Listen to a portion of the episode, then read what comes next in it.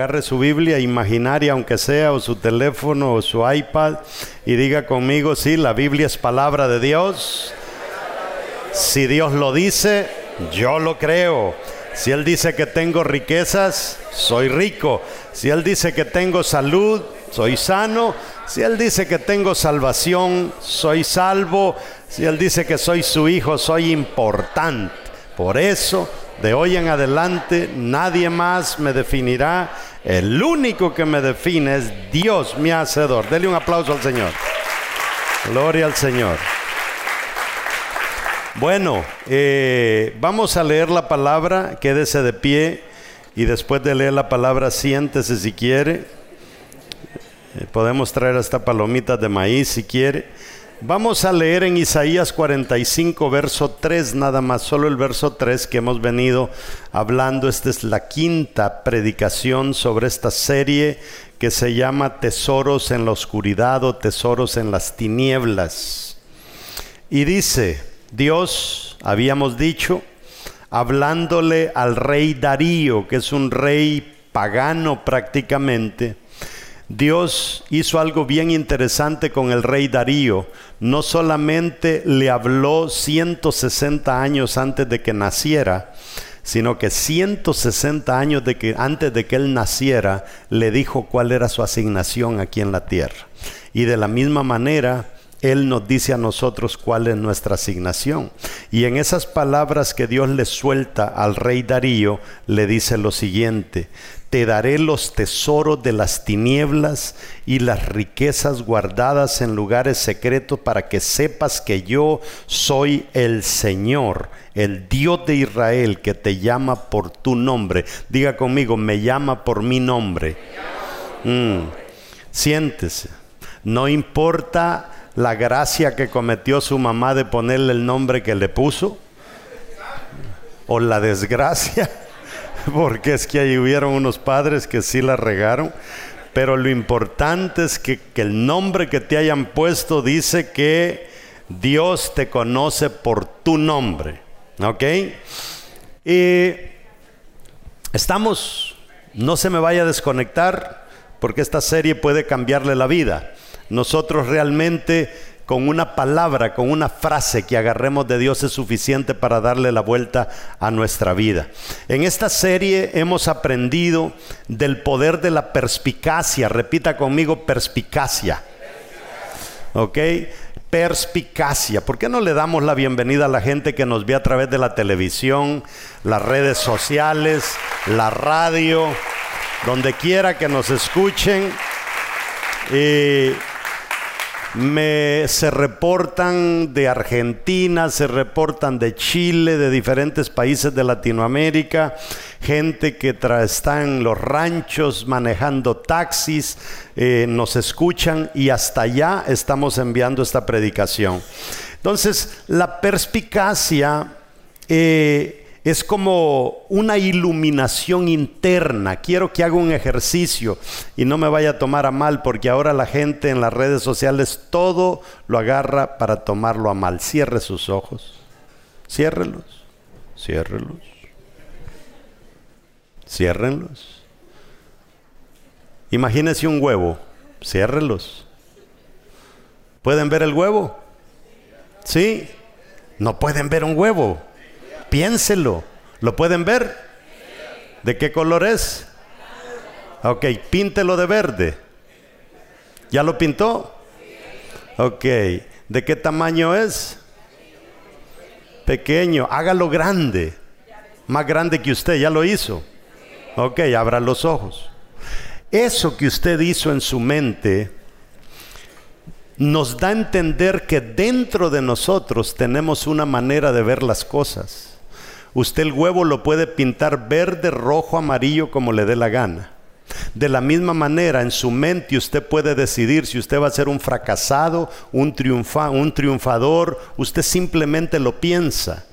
Y la perspicacia es esa habilidad de nosotros ver por dentro, es una iluminación interna, es escuchar una voz que viene de adentro, una visión que viene de lo más profundo de nosotros. ¿Quién metió eso dentro de nosotros?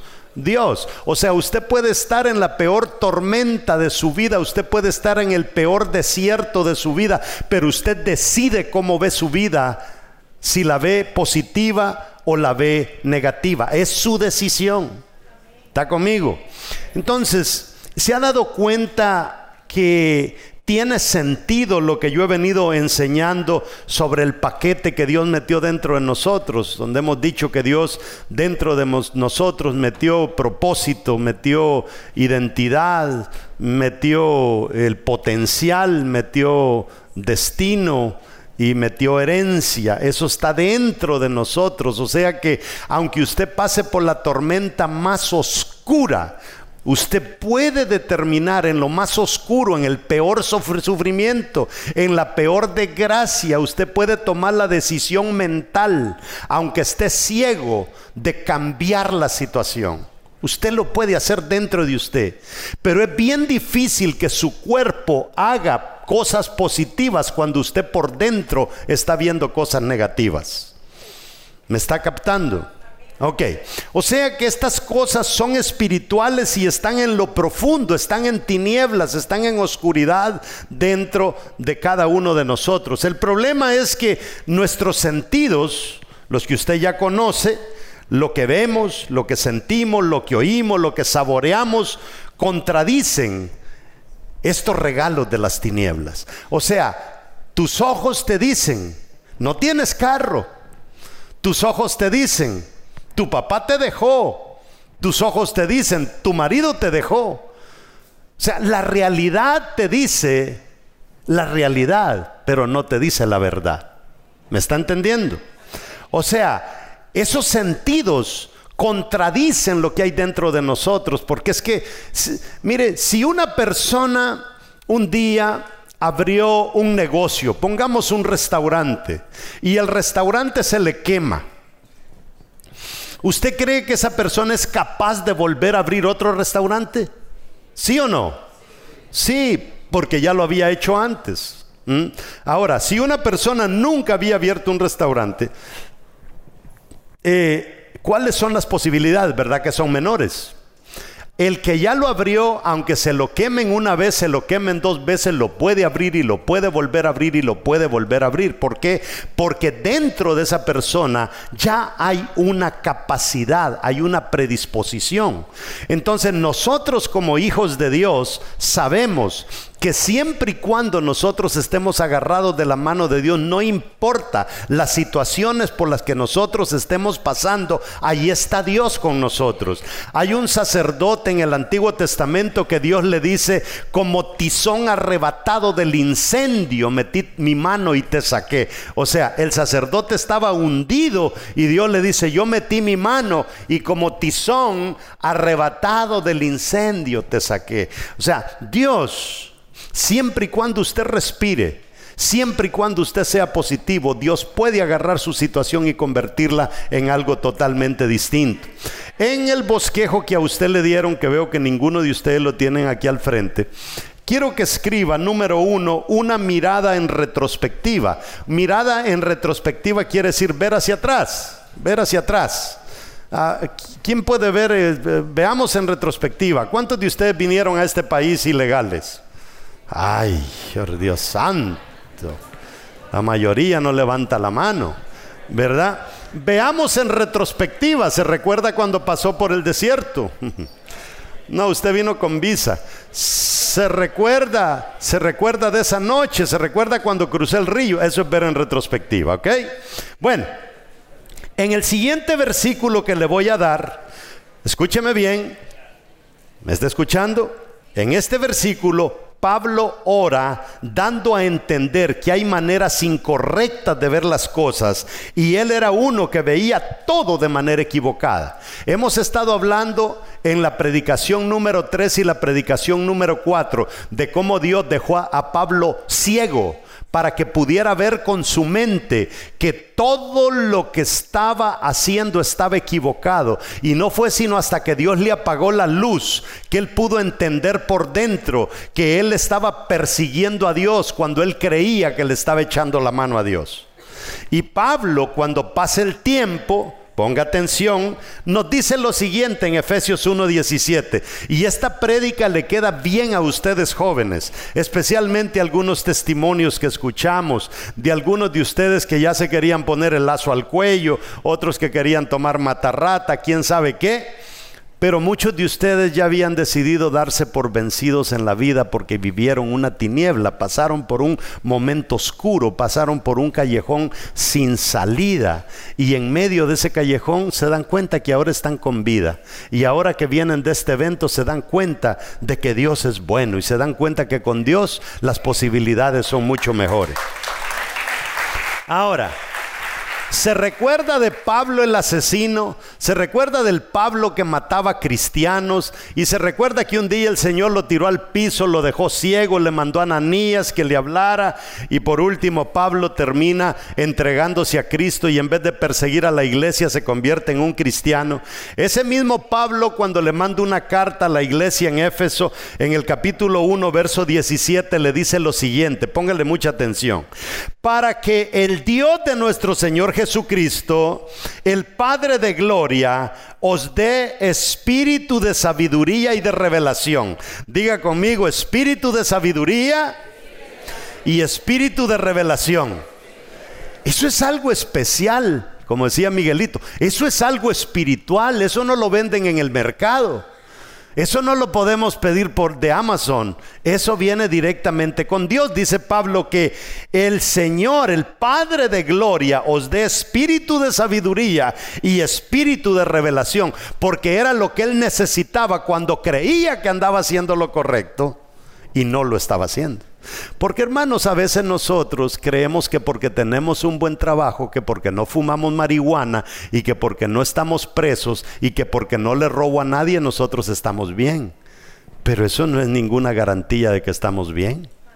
¿Está entendiendo? Entonces dice Pablo, continúa Pablo diciendo, en el conocimiento de él, vea lo que dice el verso 18, alumbrando los ojos de vuestro entendimiento. ¿Cuáles son los ojos de vuestro entendimiento? ¿Cuáles, ¿Cuáles, son los ojos de mi entendimiento? Los ojos de su entendimiento son los que le ayudaron a ver el huevo que yo le mostré. ¿Existe ese huevo? No, pero en su entendimiento usted lo vio. Pero mire, póngale atención a lo que dice Pablo, alumbrando los ojos de vuestro entendimiento. Eso allí dice la perspicacia, eso no lo dice la Biblia, por supuesto está en paréntesis porque yo se lo metí ahí. Para que sepáis cuál es la esperanza a que Él los ha llamado. Entonces, ¿dónde es que nosotros vamos a descubrir cuál es la esperanza para que Dios te llamó? ¿Te lo van a decir tus ojos físicos? No, tus ojos físicos te van a decir estudia una carrera, tus ojos físicos te van a decir haz plata, mm, aprovecha, aprovecha, pero los, eh, eh, eh, esos ojos espirituales allá adentro son los que nos van a decir, ¿qué es lo que nos van a decir? ¿Cuál es la esperanza para lo que Él te llamó? O sea, nosotros, mis amados, amados hermanos, no somos perritos sin dueños. Nosotros no somos caballos sin dueños, nosotros tenemos dueño.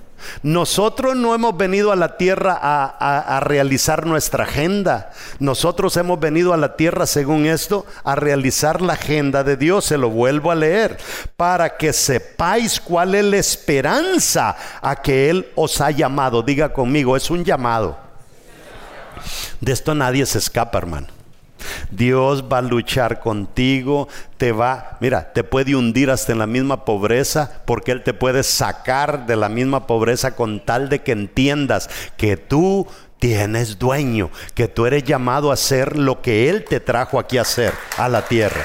Y dice, ¿Y cuál es, oiga, y cuál es la riqueza de la gloria de su herencia en los santos? O sea que nosotros, amados hermanos, hay algo que por lo que usted no tiene que trabajar, ya es una herencia suya. ¿Se recuerda el paquete que le estoy hablando? Ya usted tiene una herencia. Entonces, ¿Para qué trabajar en cosas materiales solamente cuando si yo me dedico a lo espiritual, yo heredo cosas grandes de Dios? La segunda cosa en su bosquejito que le hemos, eh, le hemos entregado, el porqué de amar a nuestros enemigos. Ahora, este es un problema serio. Toda la gente que vive en tinieblas, en la oscuridad, odiando, resentidos, tienen enemigos. O es mamá, o es papá, o es un tío, o es un vecino, por ese viejo desgraciado yo estoy donde estoy, es que si mi papá no me hubiera abandonado yo no estoy como estoy, es que Dios me abandonó y por eso mi papá se murió, y nosotros siempre tenemos una lista negra, y en esa lista negra hay alguien. Y por lo general la tendencia humana es odiémoslo. ¿Está entendiendo?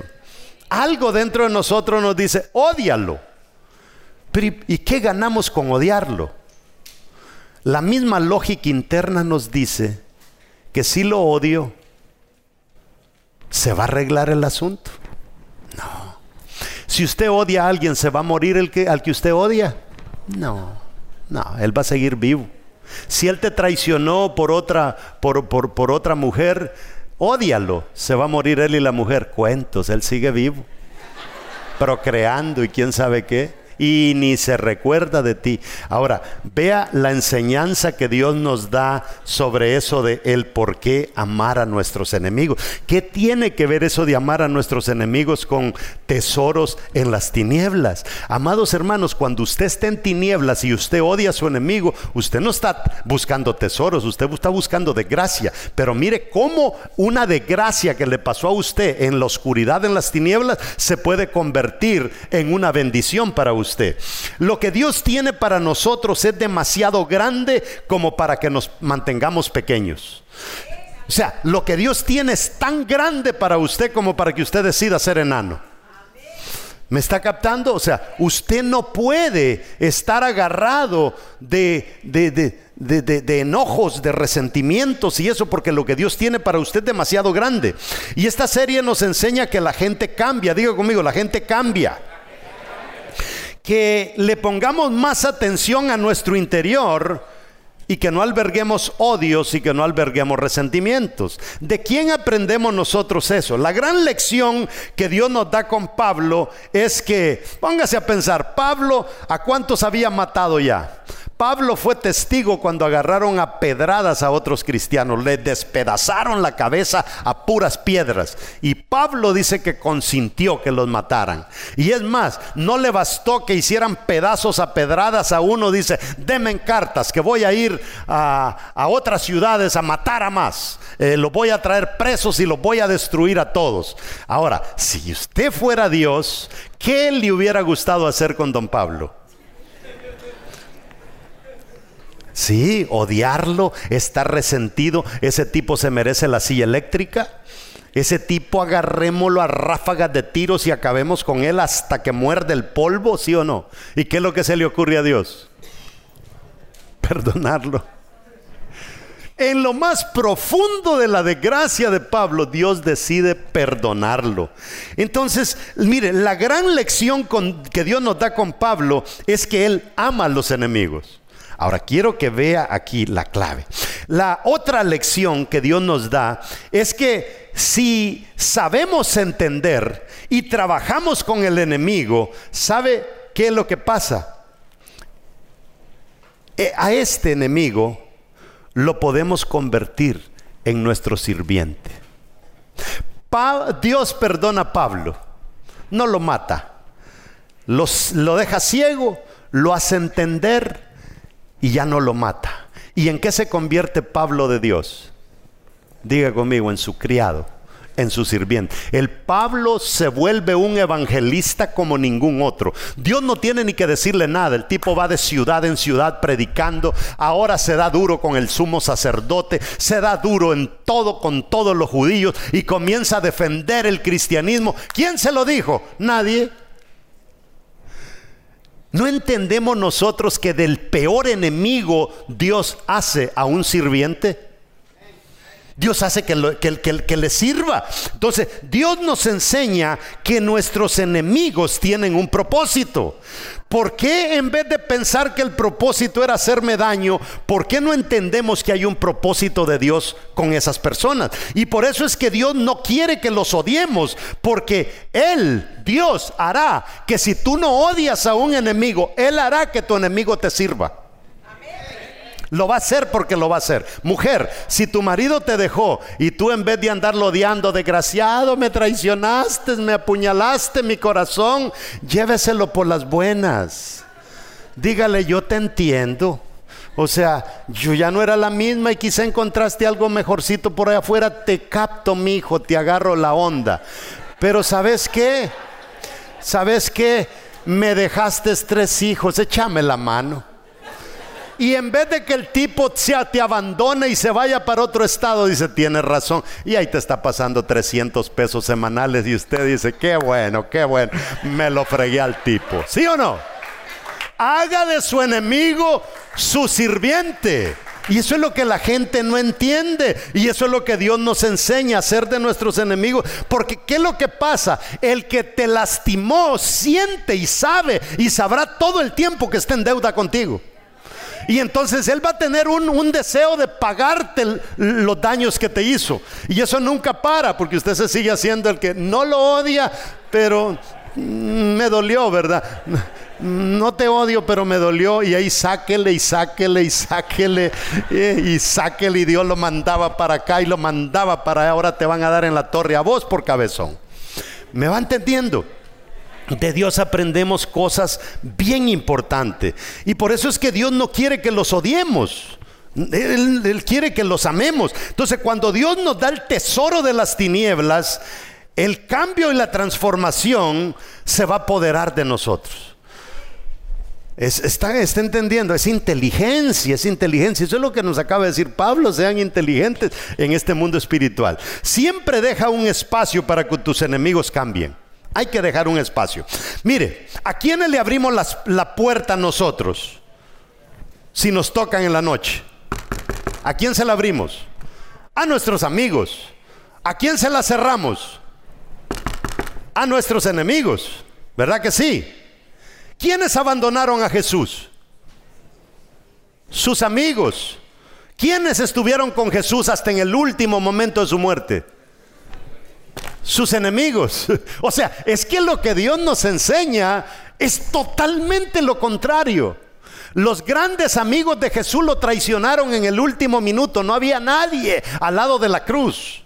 Y aquel enemigo que había sido ladrón fue el único que lo reconoció y le dijo, recuérdate de mí cuando estés en el paraíso. Eso es lo que aprendemos de nosotros. Nosotros aprendemos de Dios. Las tinieblas no son para que nosotros nos convirtamos en gente amargada, porque entonces el diablo se va a apropiar de todo. Pero cuando nosotros en medio de esos sufrimientos, porque lo que hemos oído de estos jóvenes es sufrimiento tras sufrimiento tras sufrimiento. El niño que se fue, que nos iba a, dar su testimonio, él es hijo de un musulmán. Y se fue porque fue al evento porque papá no estaba. Si papá hubiera estado, él no va. Resulta que hoy tiene que salir corriendo porque papá regresó antes de lo que se imaginaba. Entonces ese jovencito no solamente tiene una lucha con el pecado y con el mundo como ustedes, él tiene una lucha con otra religión y en medio de entre el pecado y la religión él decide servir a Jesús. Él dice, yo voy con mi papá a orar a la mezquita. Sacamos la alfombra, yo tiro mi alfombra, él tira la de él. Nos postramos sin que él se dé cuenta. Él le ora a Alá y yo le adoro a Jesús. O sea, quiero que usted entienda. Otro niño diría, Jesús, ¿y por qué esto? O sea, yo, yo no puedo seguir con esto, pero él ha tomado la decisión de en medio de esos sufrimientos servirle al Señor. De nosotros depende. ¿Me está entendiendo? Entonces, miren, yo le digo, mujeres, sus exmaridos, hay que verlos de otra manera. La tercera cosa que le quiero enseñar Nosotros a veces tomamos la actitud distinta. Tinieblas, tinieblas, sufrimiento, dolor, porque es que todos pasamos tinieblas.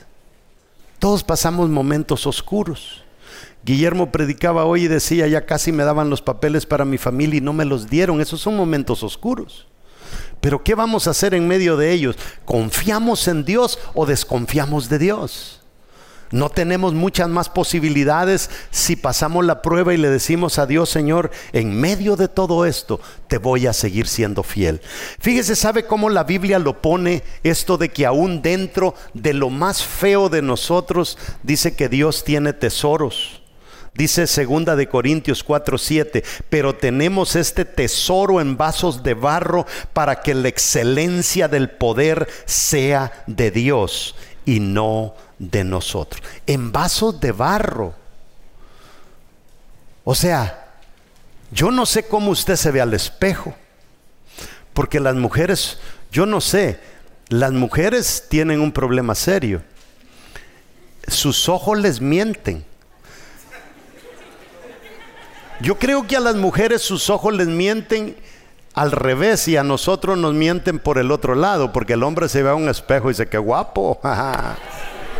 y la mujer se ve, ay, mis brazos, uy, mis pantorrillas, que no sé qué, ay, mi cara y que no sé qué, a todo le ven defecto. Entonces, nosotros mismos nos acerruchamos el piso para hundirnos. Entonces, hay una diferencia entre sembrar y sepultar. ¿Está entendiendo? ¿Sabe usted lo que es sepultar? En inglés, para aquellos que hablan más inglés que español, es bury. Y sembrar es, ¿cómo se dice sembrar en inglés? To sow. Entonces, sembrar y sepultar son dos cosas distintas. Ahora, cuando nosotros tenemos problemas, escúcheme bien, cuando nosotros tenemos problemas, nosotros debemos de tomar una decisión. O nos sembramos para Dios o nos sepultamos. ¿Cuál es la diferencia? Hay una diferencia entre sembrar y sepultar. Son muy similares. Solo que cuando sepultamos, cubrimos para que permanezca. Pero cuando plantamos, lo cubrimos para que vuelva a nacer. Entonces hay gente que tuvo problemas y se sepultaron, están muertos. Sal de ahí, sal de esa situación. No, yo no quiero, ya no vale la pena vivir, yo así voy a morir, que venga el Señor y que me mate mejor. Se sepultaron, pero tú tienes que decidir si vas a quedar sepultado o vas a nacer. ¿Ha visto usted como una semilla toma la decisión adentro de no quedar sepultada, sino que comienza a germinar y de repente en medio de toda la tierra ella se comienza a abrir espacio y comienza a salir y de repente pa sale. ¿Cuál es la diferencia? Que lo que nace crece y lo que nace da fruto, pero lo que se queda sepultado se pudre y apesta. Y por eso es que la vida de mucha gente apesta. Mire, ¿sabe cuál es la diferencia? La diferencia es que una persona que está sembrada, aunque le estén yendo mal las cosas, dice, no, a mí me estoy yendo mal, pero Dios me va a sacar de esta situación. Yo sé que este asunto es temporal, en cualquier momento Dios me levanta. Pero ¿sabe cuál es la diferencia entre un sepultado? El sepultado dice, nada, es que la gente todos son iguales. Yo a las iglesias ya no voy. Yo no creo en los evangélicos. Todos son sinvergüenzas, comenzando de los pastores para abajo. Jamás voy a poner un pie en una iglesia. Me traicionaron. Le conté a una hermana no sé qué y lo que le conté se convirtió en un chisme. No vuelvo a las iglesias. Eso se le llama sepultado y apestan y cuando abren las bocas hieden. Aquí no hay de esos. Aquí no hay de esos. Yo no sé si en la iglesia los que nos ven a través de la televisión. En otras palabras, no vivas tu vida en el sufrimiento, en el dolor. Eso no funciona. Hay que tomar la decisión de vivir como que hemos sido plantados. Seamos gente positiva. En una ocasión dicen que un hombre tomó la decisión de agarrar un barco para ir a Europa desde América. Y la travesía era cuando esos barcos eran un poco lentos y toma la decisión de irse en este barco que va a durar el viaje un mes. Y entonces él dice, bueno, compre el boleto y, se, se, prepara un saco así de sardinas, galletas saladas y todas esas cosas que no se dañaban y se llevó el gran saco y allá cuando se metió al barco lo metieron en su cuarto y allí se quedó en su cuarto, avanzó el primer día, segundo día sus sardinas y sus galletas, segundo día sardinas y galletas, la primera semana sardinas y galletas y así eh, tercera semana sardinas y galletas y un día él no salió porque si así yo salgo van a ver que yo tengo comida adentro y me van a pedir. Entonces yo, yo, yo no salgo, me quedo en mi cuarto. En el último día vio que le sobraban todavía sardinas y galletas y dijo, voy a salir a la plataforma del barco, ya vamos a llegar, nos queda un día. Y se para en la plataforma y ve que no hay gente. Y dice, ¿qué pasó con la gente este bendito barco? Y, y sale uno, solo uno, que venía todavía limpiándose así que venía de comer y le dice, oye, la gente, no le dices hora de comer, están todos en el comedor. ¿En cuál comedor? En el comedor del, del, barco. Ah, o sea que hay comedor, sí hay comedor. Pero me imagino que ahí se paga, ¿verdad? No, le dije, estaba incluido en el boleto. Todo era gratis. Amado hermano, cuando nosotros somos negativos, las hasta las oportunidades de la vida se nos van porque no podemos ver más allá de nuestro nariz nos convertimos en personas que nosotros mismos nos metemos zancadilla. Yo quiero que lea póngale atención, ya vamos a ir terminando, nos quedan nueve minutos, pero póngale atención a lo que dice Job en el capítulo 14, verso 7. Póngale mucha atención. Mire lo que dice Job. Mire lo que dice Job. ¿Qué es lo que tienen ahí en sus imágenes? Un tronco, un tronco, ¿verdad? ¿No? Ah, no tienen tronco. Bueno, imagínese un tronco. Ok, esa es la ventaja porque ya no necesitamos ni... ¿Ya se lo imaginó un tronco? Ok, mire lo que dice Job, póngale atención, póngale atención. Dice Job, y Job es la máxima autoridad para haber vivido en, en, tinieblas. Job vivió una de las oscuridades más difíciles de su vida. Perdió todas sus pertenencias, perdió todo su ganado, perdió todos sus hijos, perdió a su mujer, lo perdió todo. Perdió la salud, él se rascaba con pedazos de teja porque tenía lepra, se, convirtió en un leproso y lo perdió todo. Y cuando Job nos habla de esto, nos está hablando un hombre que vivió las peores tinieblas. Mire lo que dice en el verso 7. Porque si el árbol fuere cortado, mire qué tremendo, si el árbol fuere cortado, aún queda de él esperanza. Diga conmigo esperanza. O sea, aunque te haya ido de la patada, todavía queda esperanza. Aunque la vida te haya pagado mal, todavía queda esperanza. Aunque lo hayas perdido todo, dice Job, todavía queda esperanza. Aunque no hayas vivido con tu papá y ni lo hayas conocido, hay esperanza. El diablo quiso cortar el árbol, pero hay esperanza. Pero mire qué bonito se pone esto, dice, aunque dice, porque si el árbol fuere cortado aún queda de él esperanza. Retoñará aún, diga conmigo, retoñará aún. O sea, no importa la situación que nosotros hayamos vivido, si nosotros nos mantenemos positivos por dentro, podemos retoñar, podemos volver a resurgir. Pero dice, y sus renuevos no faltarán. Eso quiere decir que van a salir ramas de él. Pero mire lo que dice el verso 9. Al percibir el agua, reverdecerá y hará copa como planta nueva. Quiero que entienda esas dos palabras. Percibir el agua. Diga conmigo, percibir el agua. La Biblia Las Américas dice al olor del agua.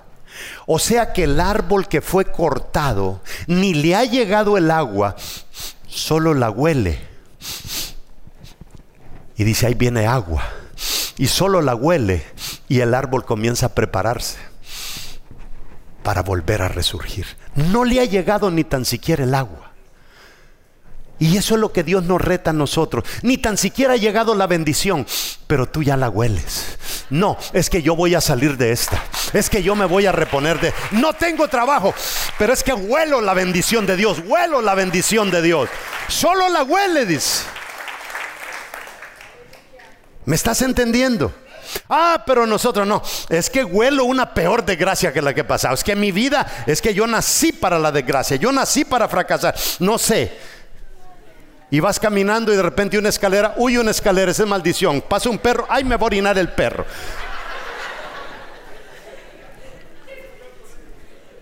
El árbol dice que con huele el agua y ya. Al olor del agua. ¿Se recuerda usted de la samaritana? No tiene sentido lo que Jesús le dijo a la samaritana. Yo te pido agua de esa que quita la sed por un rato. Pero el agua que yo te puedo dar, no vas a tener sed jamás.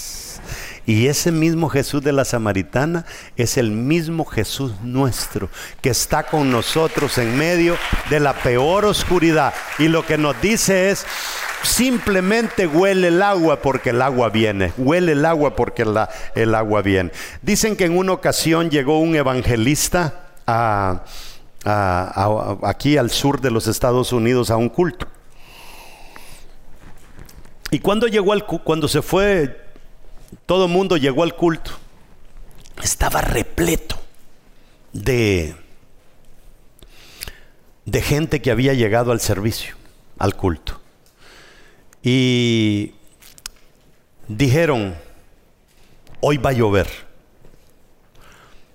Ese fue el pronóstico que dieron. Hoy llueve.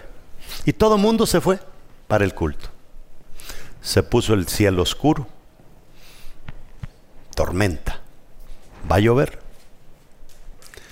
Y de repente, entre todos los que llegaron al culto, solamente un niño llegó con una sombrilla. Y cuando comienza a tronar la tormenta, el niño ¡pum! saca la sombrilla, ¡bum! se cubrió y todos los demás aguantaron el aguacero. ¿Qué le quiero decir con eso? Nosotros, simplemente, la palabra nos dice algo y prepárese porque la lluvia viene. Prepárese porque la lluvia viene. Prepárese porque la bendición viene. Tal vez estés en una temporada en tinieblas, pero yo le digo que usted va a reverdecer de nuevo va a reverdecer de nuevo. Estos jóvenes no crea que sus situaciones se les arreglaron en este evento que pasaron. Simplemente escucharon que se van a arreglar. Pero el diablo mañana te va a decir no se van a arreglar. Y usted tiene que decirle, no, es que yo ya huelo. Yo ya huelo que esto se va a arreglar. Yo ya huelo que mi situación va a cambiar. Aquellos que tienen tiempo de no sonreír, diga conmigo, voy a volver a sonreír. Voy a volver a disfrutar. Voy a volver a ser feliz. Créalo, confiéselo, levántese y diga, voy a ser feliz. Es que hermanos, lo mismo cuesta creer que va a ser infeliz que va a ser feliz. ¿Para qué pensar que va a ser infeliz si va a ser feliz?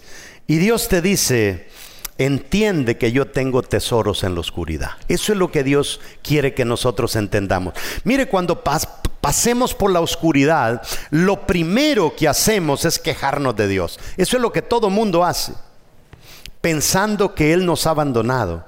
Y solemos preguntarnos, ¿dónde está Dios? ¿Dónde está Dios? Y ya Dios nos enseñó que dice que Él hizo de las tinieblas su escondite. Entonces, Basta de ti este día que decidas encender ese switch interno y decir de hoy en adelante prefiero creer que mi situación esté en buenas manos. Estaba hace una semana en Costa Rica y Rick Warren compartía una palabra y decía, hay una señal bien sencilla para ver quién ama a Dios y quién no lo ama. Y yo dije, tengo que apuntar a ver cuál es esa señal. Y dijo, el que no ama a Dios se preocupa. ¡Wow! ¿cómo está eso que el que no ama a Dios se preocupa? Sí, porque ¿se recuerda usted cuando era niño o ha visto usted los niños? El niño no se preocupa si mañana van a cortar la luz, porque sabe que papá lo arregla todo. O mamá lo arregla todo. No se preocupa si va a haber que comer mañana, porque sabe que con mamá y papá no falta nada en la casa. Ese es amor verdadero. Pero cuando nosotros comenzamos a sospechar de Dios, es mentira que nosotros lo amamos. Nosotros lo amamos cuando le decimos, Señor, no importa la tiniebla que yo esté viendo, la tormenta que esté viendo, el desierto que estoy pasando, yo olfateo tu bendición, olfateo tu...